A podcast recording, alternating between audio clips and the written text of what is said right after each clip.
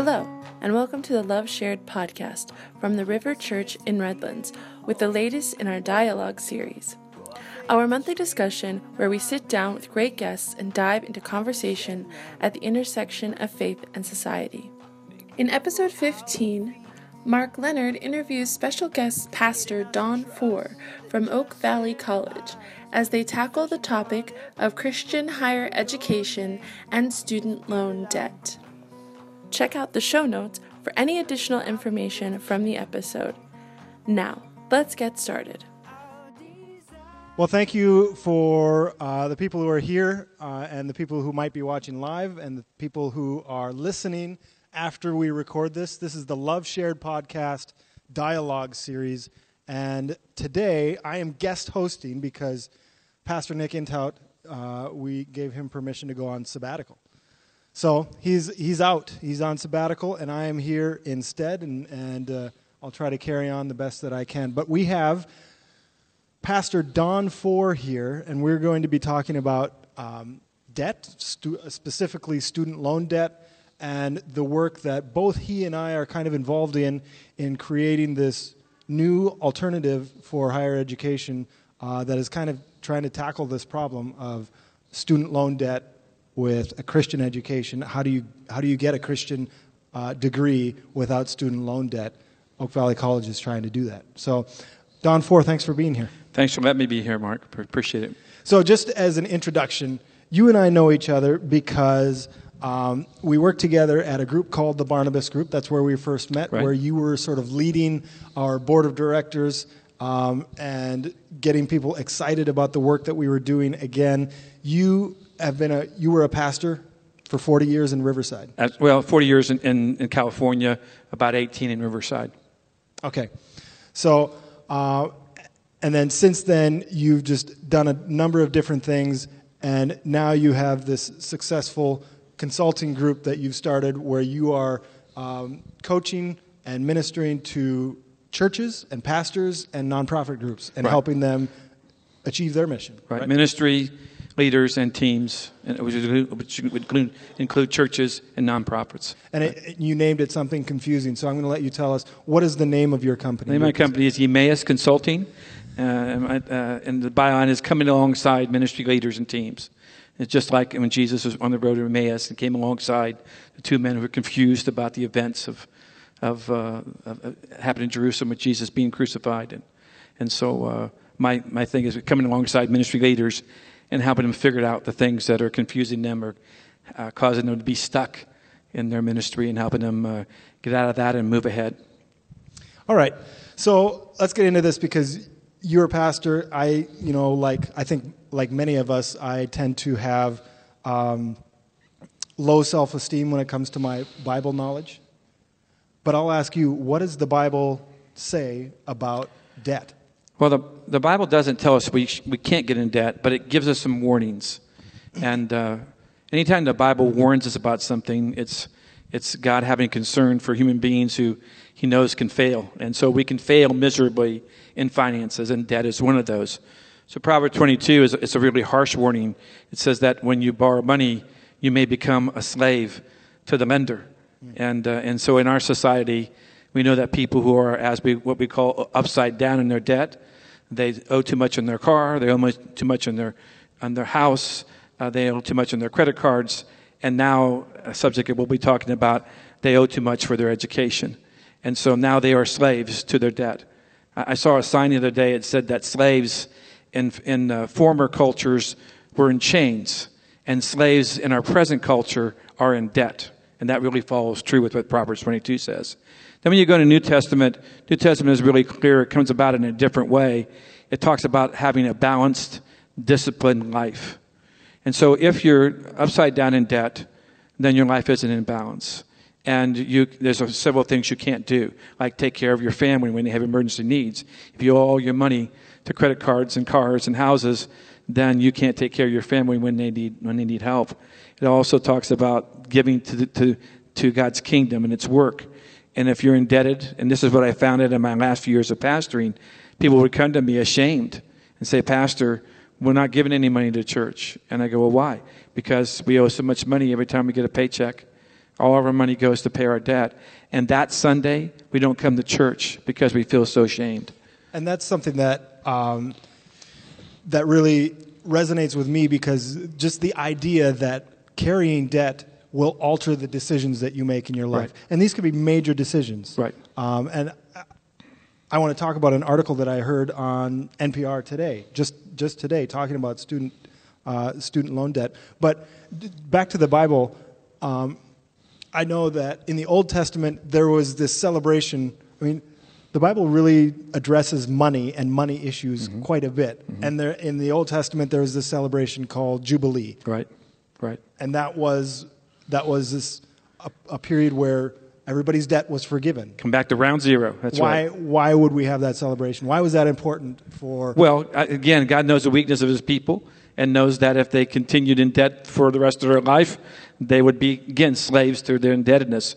So I've always looked at that portion of Scripture and thought, gee, I'd like to be the guy who owes money, not the guy who's been handed that money in that society, right? So I'm not sure whether everybody loved it. But God knew that people needed to be out from underneath debt, and so that was a unique way. He couldn't pull that off today because all the people who lend us money, they not only want it back, they want it back with interest. Right. So they wouldn't go along with that very, very well. But God knew that people needed to be free every once in a while, so there was the year of Jubilee. Right. So the article that I looked up because I listened to it in my car today. Did any of you anybody else hear this article? It was from a social psychologist, Shankar Vedantam. He does the Hidden Brain podcast, and he was talking about how student loan debt is really drastically altering the decisions that our young people in America are making. And not only did he have anecdotal stories to tell, they interviewed a couple of people, but they have real numbers, real evidence that the story that they're telling is that young people are putting off important things like marriage and kids because they carry student loan debt. Mm-hmm. And they interviewed a young lady who had just graduated from college, and she had, I think it was something like $80,000 in debt. And the interviewer, the reporter, asked her, okay, how is this affecting your life? And she said, well, it's really preventing me from making some of the decisions that I had always dreamed about. And the reporter says, like what?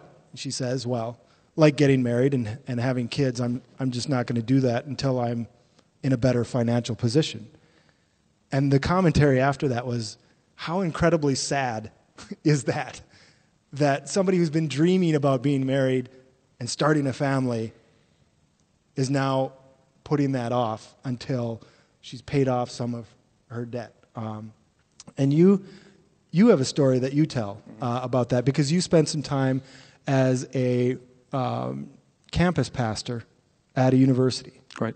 Tell us that story. Well, Christian University in Northern California, and because students are at the campus 4.5, 5, sometimes 5.5 years to get their 4-year degree, which extends their indebtedness, because I was a campus pastor, they would know me better than sometimes the pastors that were back home. So when they found their right, their chosen mate at school, they would ask me to marry them when they graduated. And I never married a couple out of that school that were not in debt, serious debt. One of my last couples were in debt together. Their indebtedness was $80,000. And they figured that it would take them at least 11 years to make a dent in that. The statistic we have today is that the average student graduates and when they're 21 years old, and it takes them 21 years to get out of debt. That means they're repaying for their education until they're 42. Right. And going back to this, did you have that kind of a debt? When no. I worked my way through school because I was in school 100 years ago. It seems like maybe not that long ago. Did they have schools back then? They had schools back then, yeah. But we didn't have loans. We didn't have grants. We didn't have any of this stuff. You worked your way through college. Don and I know each other well enough where I can make old person jokes, right? So the slavery part of this is that you can be forgiven for every kind of debt in our culture: credit card debt, car debt, boat debt, house debt, whatever debt there is, okay? But you cannot be forgiven for your school loans. The government knows what they were doing. And so now we know in our culture that student loans have tipped over the $1.2 trillion mark. $1.2 trillion in student loans. Right now. And so that's an amazing number. I can't even count that far. And so now we have a group of students who are going to be enslaved to their debt. Many of them now, the statistic is till they're 42 years old. I met a couple in another church when the students were signing up for Oak Valley College, and their daughter had just graduated. She's 17. And they looked at me and they said, the couple are still paying for our college debt, and their daughter just graduated from high school. So that statistic I just gave is not a joke. It's a real thing. I meet people all the time that's the way it is. Yeah, you were meeting with this high school student just graduating, talking to her about Oak Valley College, and her parents are looking at her saying, hey, we're still paying off our student loans. Right. Maybe you should really consider. Exactly. So we're really committed to this concept of Oak Valley College, that get a 4-year degree in 3 years, and the total cost is $10,000. Now wait! You're jumping the gun. Well, and I just want to get the plug in as soon as I can. So the other story that you tell about when you were a pastor on that campus was of this young couple that you were engaged with counseling before they got married. Mm-hmm. Tell us that story. Well. The issue with the denomination that I serve is a missionary organization, and so we raise kids in the churches and then take them through their undergraduate schools and into our seminaries, and our goal is to send them out as missionaries. But the rule that we have is that the missionaries cannot be sent out if they have indebtedness. And so it's a little crazy, and it's hard to even talk about, but this couple couldn't pursue their missionary dreams because they're this great indebtedness. So the rules that they were following, and the rules are you grow up, you go to college. That's what the rules are in our society. They were following the rules. Right. They had dreams of being missionaries, but they couldn't be missionaries if they were in debt. Right. And how did they get in debt? Because they went to school. Because they went to college. They followed the rules. Which we required for them to be missionaries. So it's a real weird circle. Yeah. And it's really hard to grapple with, and I've said it, and I'll say it boldly, that for me, it's almost immoral. And I'm saying that just because I don't know what category to put it in, but to set up students to get so far in debt and then say, all the education we gave you to send you out to do something, you can't do it because we let you get in so much debt. It's a little crazy. Yeah. That's true. Yeah, and we're in a church, and we're talking about this in a Christian biblical context and how it affects our Christian lives, right? Really, that's the angle that I really want to touch on, and that story really resonates with me. The fact that and we have a mom of two missionaries who are out in Ireland right now, and they're doing great work, and I just see them as this couple that you counseled. So they got to go on their missions trip. They're there doing the thing that they wanted to do, dream of, studied for, worked hard for. Your couple didn't get to do that. Right. And then other stories of the students getting degrees that don't really have a big list behind them of potential jobs, great degrees to get, fun to get, a lot of fun things to learn, but then get out in the workplace, they have all the indebtedness and can't find jobs with those degrees. And so now that's a double whammy. Not only are they not getting jobs that they went to school for, now they're going to be paying for an education that they're not using. So it's a double thing. If they were getting the job and using that degree and still paying it off, that's a problem. But a double problem is maybe they go back home now and work in Starbucks for a while, and they're paying off their debt, and they're not using their degrees. That's another crazy circle that we're in our society. So how would you describe sort of the college landscape? If you've got kids that are, or young people that are looking at their options for getting a degree or some sort of post-secondary education, what are their options? Well, it's traditional, just our state schools, but even then, people still have to borrow some money. You can go to private Christian school, and you can go to junior college. That only gets you a couple years, and then now we're coming up with Oak Valley College, another option where people can actually get an education and be debt free, pay as they go. Yeah, and this is kind of the story that we've told. Right. Is that there are these three sort of traditional paths to getting a degree. You can go the state college route, where it's probably more affordable, and you're not going to get classes that are coming from a Christian perspective. You're not going to get professors that are teaching from a Christian perspective. You're going to be in classes a lot of times, especially in your first couple of years, where there are hundreds and hundreds of kids or other students in that class with you. Your professor will not know you. You will probably not know your professor. That's the background that I came from. I went to a state school, and I enjoyed it. I mean, it is for some people. I liked the anonymity of that state school. But that's one option. And if you go to a state school here in California, a lot of times you're probably going to graduate in 4 or 5 years with a degree, with $30,000, $40,000 in debt, most likely. So that's option one. Option two is a private Christian school, and we have lots of them out here. And there are a lot of people in our community that have gone to private Christian schools here, a lot. And they have a great experience. They know their professors. They have relationships with their professors. They take classes that are taught from a Christian perspective. But then they graduate, and they have, $60,000, $70,000, $80,000 in debt. And if they're going to get married, they're probably marrying someone from that school who also has $60,000, $70,000, $80,000 in debt.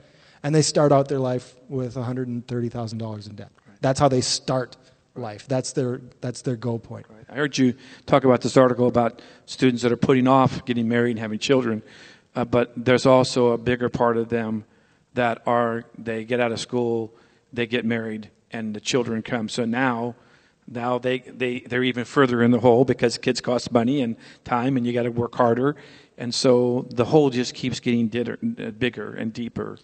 And the debt is long-standing. It keeps moving.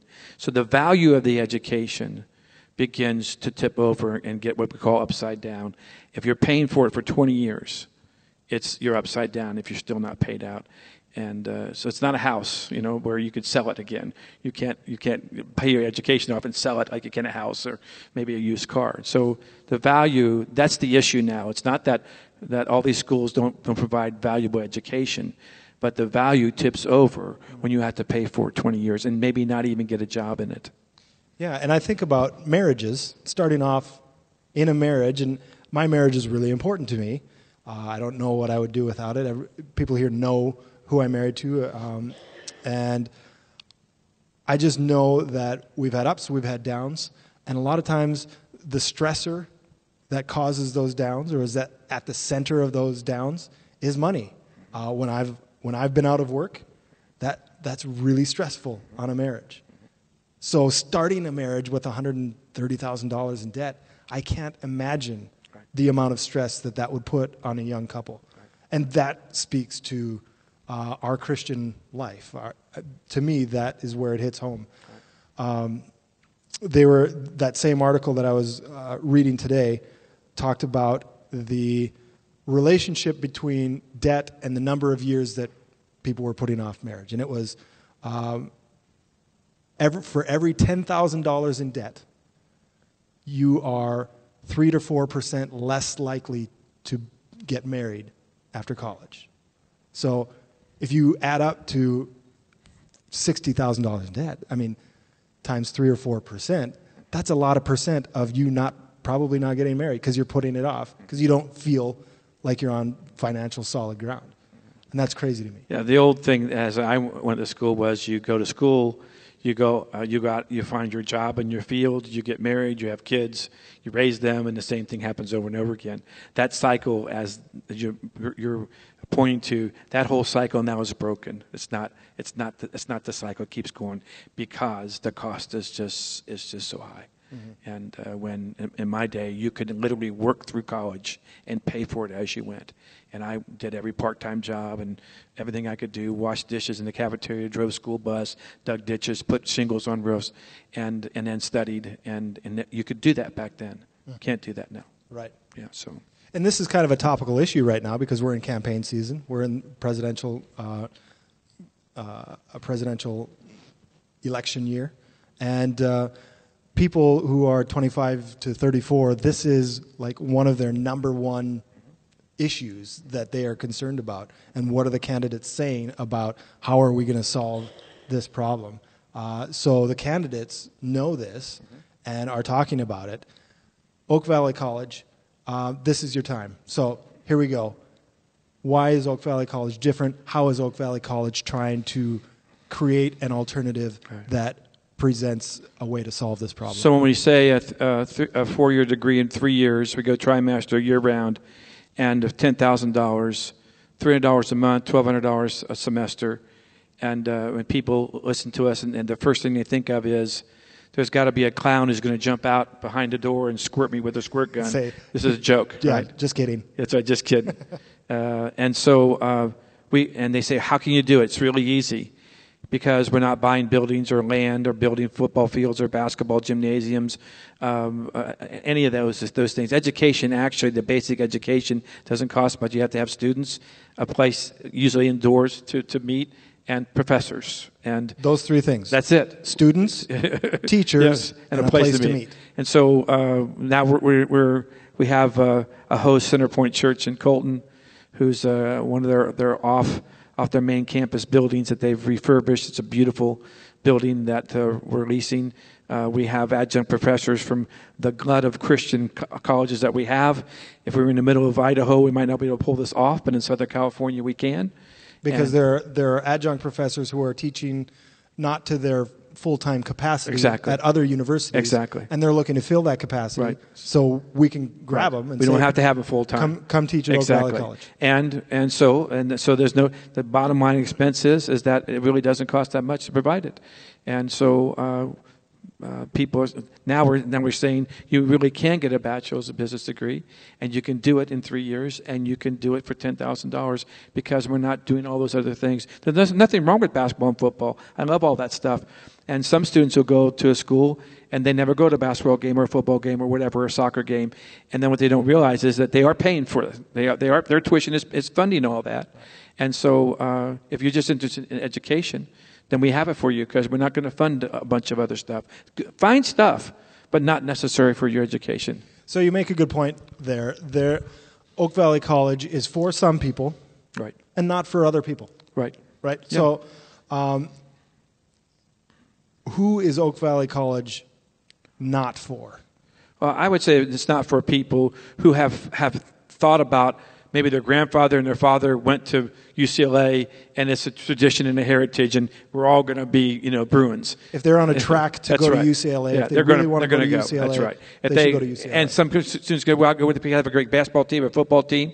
Okay, that's fine if you want to pay money for that. But the issue is when you go get a job, they will never ask you how well your football team and your college did. They won't care, right?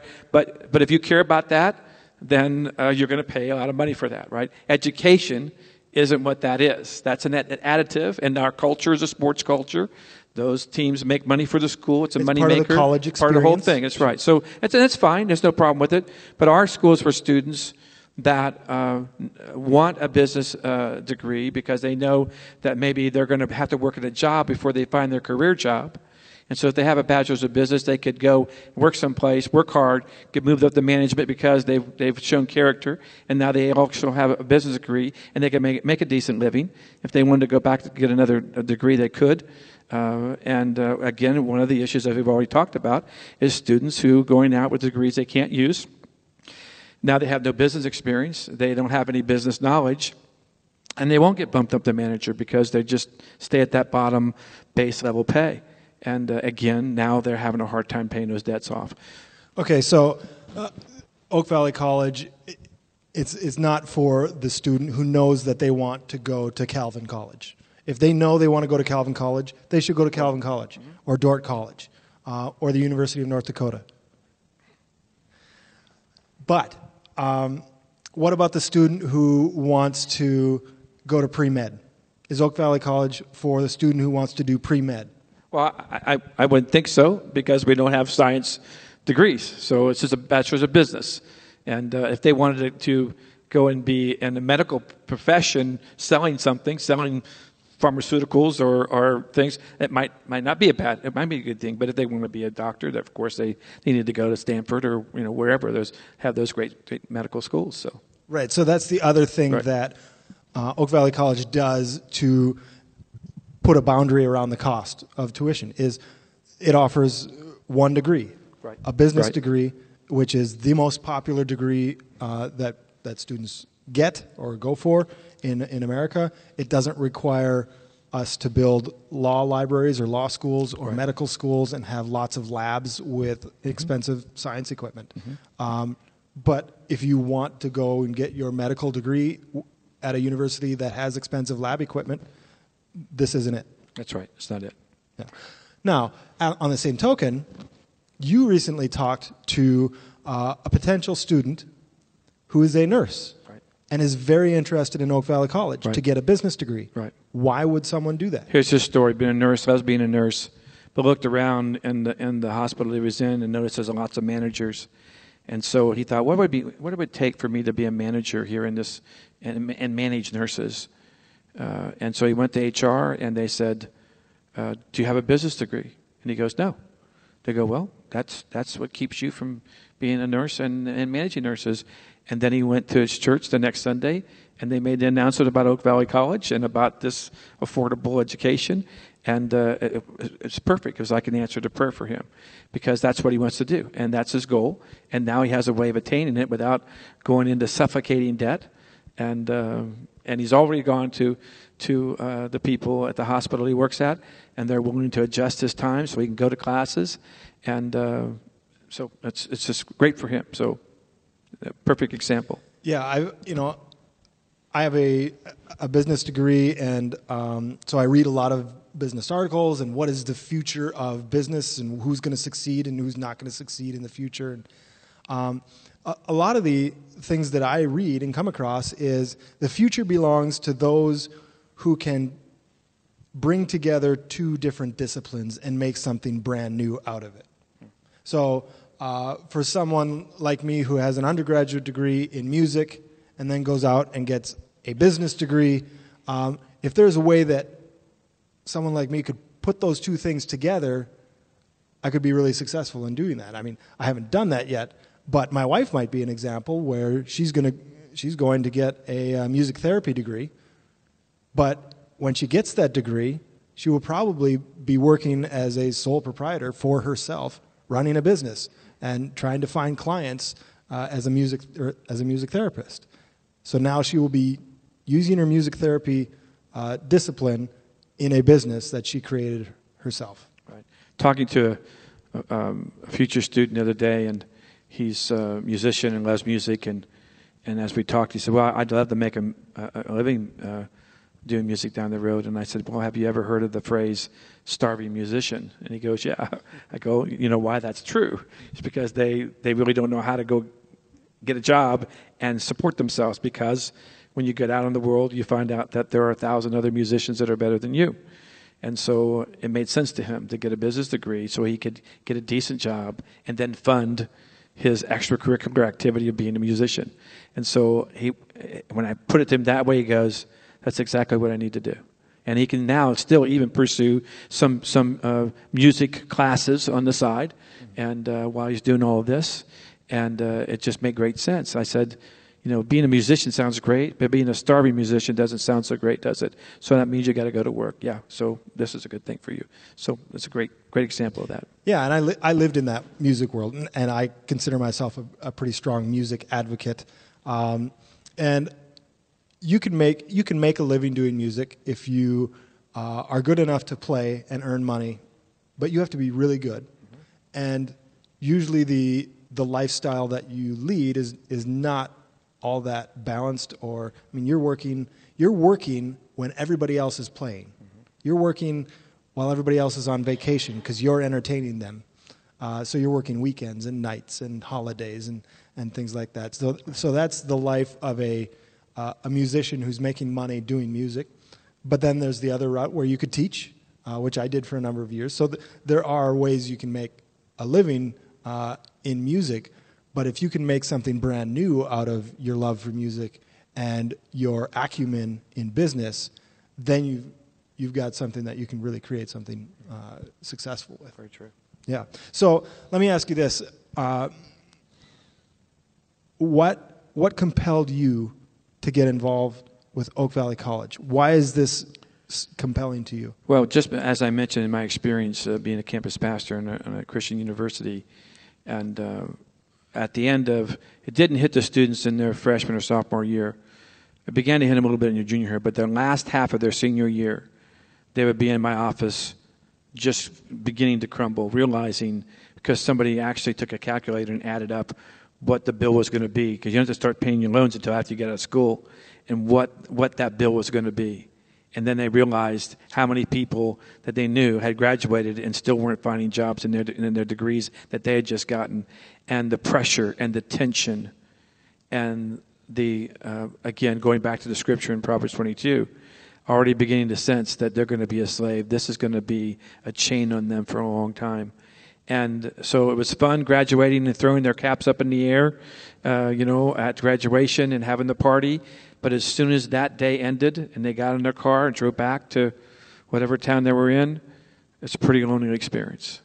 And again, sometimes they go back and maybe live at home because, they need to do that for a while. That's not a fun experience. I've been on their own for 4 years in college. Now we're going back home, maybe working at Home Depot or whatever. Nothing wrong with working at Home Depot, but if you're $60,000 in debt, it's not a great experience. And so it began to hit them. And I've never lost that sense of how helpless they felt. And so when Oak Valley College came to my mind from my friends, from you and our president, I thought this is a great thing for me to be a part of, because I never really could grapple with what we were doing for the young people that I was in front of for so many years. Yeah, so I mean, we'll call a spade here, because this is a dialogue that is a little different than the other dialogues that we've had, where you and I are both champions of Oak Valley College. I mean, we are here to tell the story of Oak Valley College. It feels a little promotional. I get that. But at the same time, this is something that I am excited to promote, because I think it could help people. I think it could help young Christian people who want to get a bachelor's degree, a real degree, and not be saddled with that debt. Right. Also, students in Christian schools going into ministry, they're not going to get, typically ministry isn't a high-paying job anyway, not the highest-paying job in the culture. And so, and if they reach the highest paying part in ministry salaries, it's not going to be their first few years. They got to work and get in and do maybe some things they didn't want to do. And so it's a hard road. And so these are students that we taught and trained and inspired to be in the ministry, and now they're going in with tremendous debt into a career that's not going to give them, the big dollar. So it's really a dilemma, and we are going to cause. So this is a logical option for students to get a basic education and not be in debt. We're not against private schools or Christian schools or state schools or junior colleges. We're not against any of those. What we're against at Oak Valley College, we're against suffocating debt that lasts for sometimes 20 years. That's what we're against. And the idea that you don't have any other option. Right, exactly. I mean, right. Because that's what a lot of us think is, well, it's college, it has to be expensive, it has to put me in debt. That's what college does. Right. Right. And so Oak Valley College is trying. I mean, this is the vision of Eric Blum, the president, that he's been working on this for 10 years. Right. The vision is it doesn't have to be that way. Exactly, yeah. So it's every person that finally gets it. I mean, I've been to homes with parents and students, and they almost want to dance. They're so happy that they actually are going to break away from what most everybody they know has been doing, and that is getting themselves in debt. That's way over their head. So what's the number one objective? You go out and talk to a lot of parents and students. What's the first thing that they say when they raise their eyebrows at you and say, really? Well, the first thing people want to know about is how are we doing this? How can we actually do it? So I just give them the plan. It doesn't cost much for a building and adjunct professors. I'll go through that whole thing, and then they want to know about accreditation. And we're in a 3-year process of accreditation for our school, And now the process that we're in right now is we actually have to take a class through. And so every school has to do this. Every college has to do this. You don't accreditation is not an event. It's not something you pay for. You have to go through the process. And our president has been doing this for the last 3 years. And so now we have to take a class through, and then we do what's called outcomes. So accreditation is a big issue for parents and students. Yeah. And that tends to be the number one question is this an accredited school? Because that seems to be our litmus test for, is this a quality education? If it's not accredited, it must be low quality. And that's not necessarily true. What we tell people is there are two types of schools that are not accredited. On the one hand, there are the schools that can't be accredited because they're not good, they're lousy. And no accrediting institution would accredit them because they're bad. The other channel of schools that are not accredited are schools like ours who are new and going through the accreditation process, which, like you said, will take 3 or 4 years because you have to have a graduated class to measure learning outcomes. So there's a process that we've already begun, right. And we have a WASC liaison. We've shown our plan to the WASC vice president. He's approved the plan. So we're firing on all cylinders on that. But that tends to be the measure of quality. Right. In my experience, when you go for higher education after your bachelor's, maybe a master's degree, they will look and see if the school is accredited. And so that won't be an issue. Our school is in the process. That will happen. Most people don't even ask whether the school was accredited when you went there. They just want to know, is it accredited now? Right. So, right. Yeah. And people don't realize that schools like UC Merced, when they first started out, they were not accredited. So the first class that graduated from UC Merced graduated from a non-accredited school. And that's just the reality of how the accreditation process works. Exactly. Mm-hmm. So... kind of circling back to the debt issue and the degree issue is kind of a double question, but why should Christians, specifically Christians, be concerned about our personal debt? Well, again, going back to the balanced life, but as I mentioned earlier, being a pastor for so many years, and in the last 10 years of being in the local church as a pastor, when people, we saw giving go down, and across the board, when you talk to pastors across the country, people are not able, they want to support missionaries, they want to support their church, their pastors, special projects, but when they're in over their head and in debt, they can't. So there is a shame, there's a dissatisfaction, there's a feeling of being incomplete, not really a part of the body, and doing their part. And this is something that I think the enemy of their soul just plagues them with. Also tells them how bad a Christian they are, because when they pass the hat, you're not giving. You know, why are you here? You know, you're not a good Christian. So they can do themselves a favor by dealing with that and be more responsible, so that that kind of shame and battle doesn't come on them. And it's gigantic. It's a plague in our Christian community. Do you feel like we talk about money enough? In our churches? We don't, because people, if you don't, they don't like it. And so people will say, well, I came to church, and every time I went to the church, they talked about money. And my response is, well, you only went to church a few times, because nobody talks about money every Sunday. And but we have to talk about it. And then we go back to the Bible when the Bible talks so much about it. So we're not out of line by doing it. And not only can you be enslaved by debt, but also Jesus talked about serving two masters. And usually materialism and money was the other master, and so it's a big topic. And then in the epistles it talks about money being the root of all evil. It doesn't talk about being evil, but it can be the root of it. In fact, it can cause people who have too much money to do things that they shouldn't be doing. So it is a weakness of mankind. It's a definite weakness, and that's why God talks so much about it in the Bible. Yeah, I find it interesting too, and I think it's dependent on my mood sometimes to push that boundary or not push that boundary, but our reformed tradition tends to view conversation about money as that's an icky topic. You don't talk about politics. You don't talk about money. Let's talk about nice things.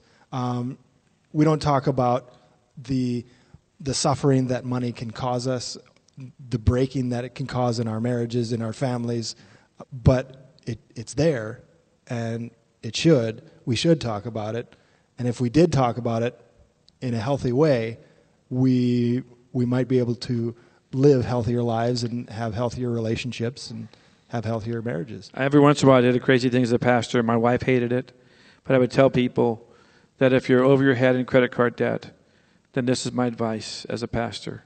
Stop paying on your credit cards. And here's what will happen. Your credit card people will say, we're not going to give you any more credit. That's the best thing that could happen to you. Tell them, I'm going to pay you. I'm going to be slow by doing it, but I'm not going to pay you for a while so that you refuse to give me credit. It's the best thing to do because you've already proven that you're not disciplined enough to have credit, okay?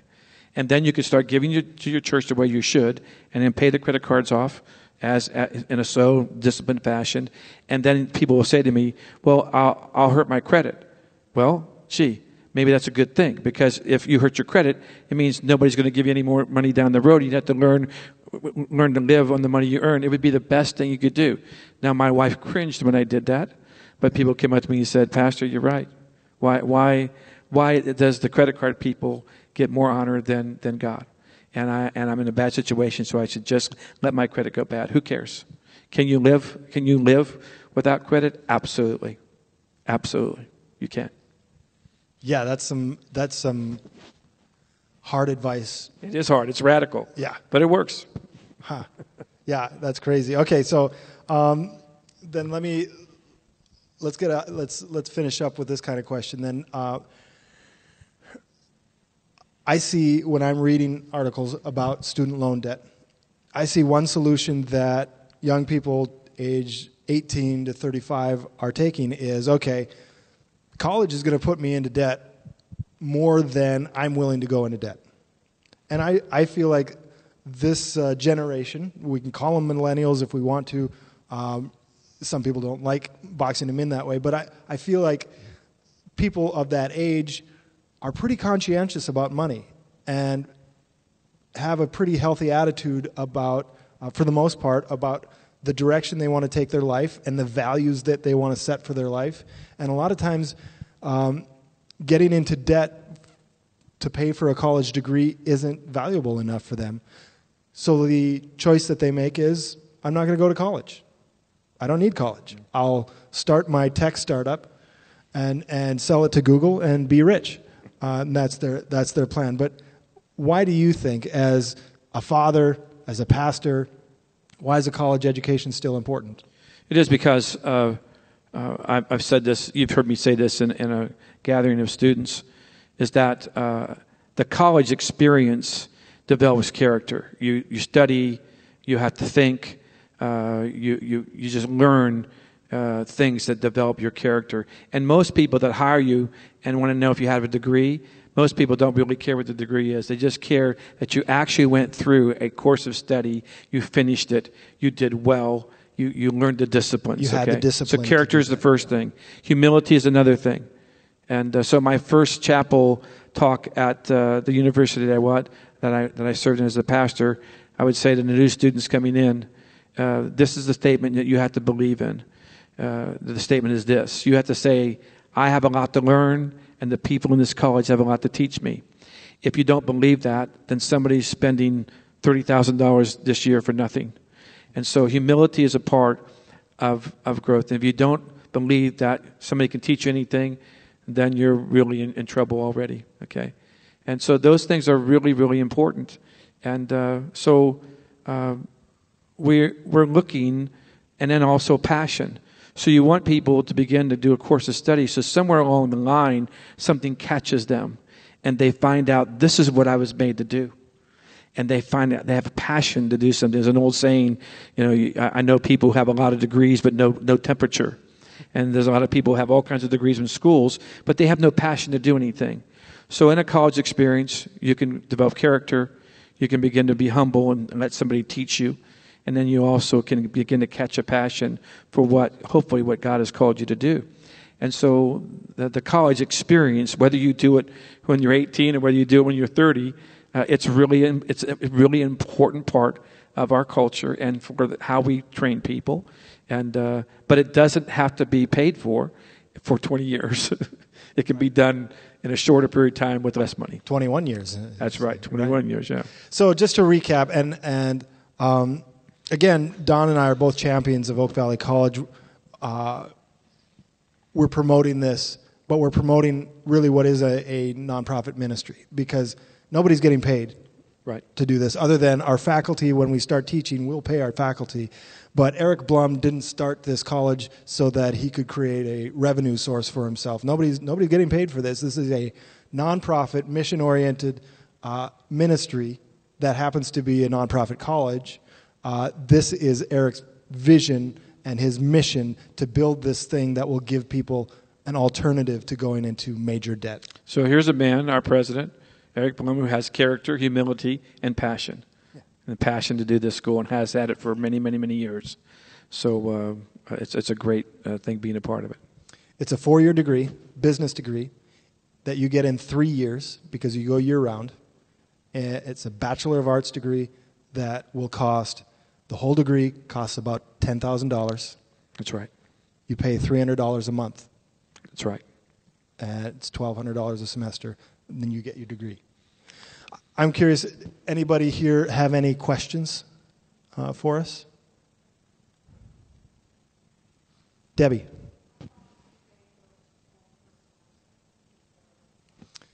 Yeah, there's 16-week, regular 16-week semesters.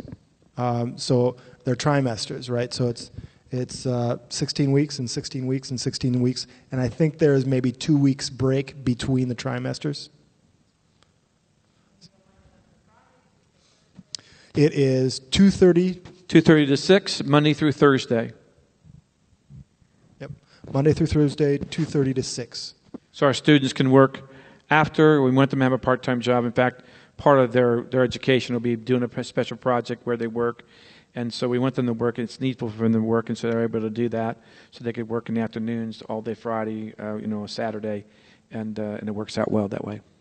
Right. Yeah, so we encourage people to be working because we want them to use the theoretical book learning that they're getting in the classroom. We want them to apply that in the job that they're in. We want them to say to their manager, hey, my project this semester is to write a marketing plan. Can I write a marketing plan for our company? And then it's a win-win for everybody. Absolutely. The bosses will love that. Yeah. We also, because of our relations with other Christian business organizations, and have these students mentored by successful Christian businessmen in our area, and so that's a great advantage for our school. And we'll only have 25 students, so that's easy to do, and so they'll be getting some great, valuable mentorship along the way, which just doesn't happen if you're going to a place that has thousands of people. They can't find thousands of businessmen to mentor all those students. So, what's your next question? That 2:30 to 6:30 or 2 to 6? 2:30 to 6. Excuse 2:30 to 6. Did I say it wrong? No, you probably said it right. I'm just wondering where you came up with that time frame, because if it was in the morning, then your students could work in the afternoon or the evening. It's actually wrapped around us getting adjunct professors from other colleges and having that schedule fit those people we're bringing in. Yeah, so a lot of those professors are teaching in the morning right. at Cal Baptist or somewhere, yeah. And then they're coming to Oak Valley College right. to teach in the afternoon. Right. Other questions?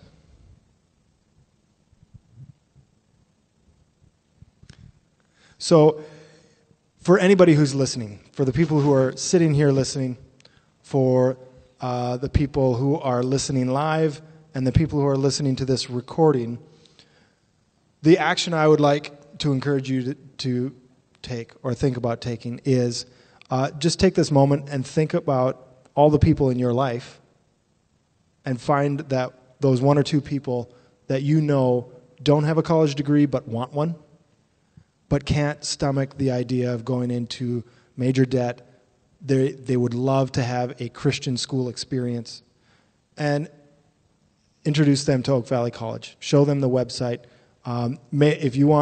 If you want Don to take them out for lunch, Don will do that. I'll do that. He loves lunch, and he loves lunch. Come to the homes, talk to his parents, whatever whatever meeting place is good for them. Yeah, so we will have one-on-one conversations with anybody who's interested in having a one-on-one conversation with us. We're looking for those diamonds in the rough, the first 25 students, and we're halfway there. Right. We're almost there. So, so if you know somebody in your life that this could change their life, right? This could set them on a path to be really successful in their life. No other questions? Don, thanks for being here tonight. Thanks, Mark. My pleasure. How beautiful are the feet of the ones who share the good news of God.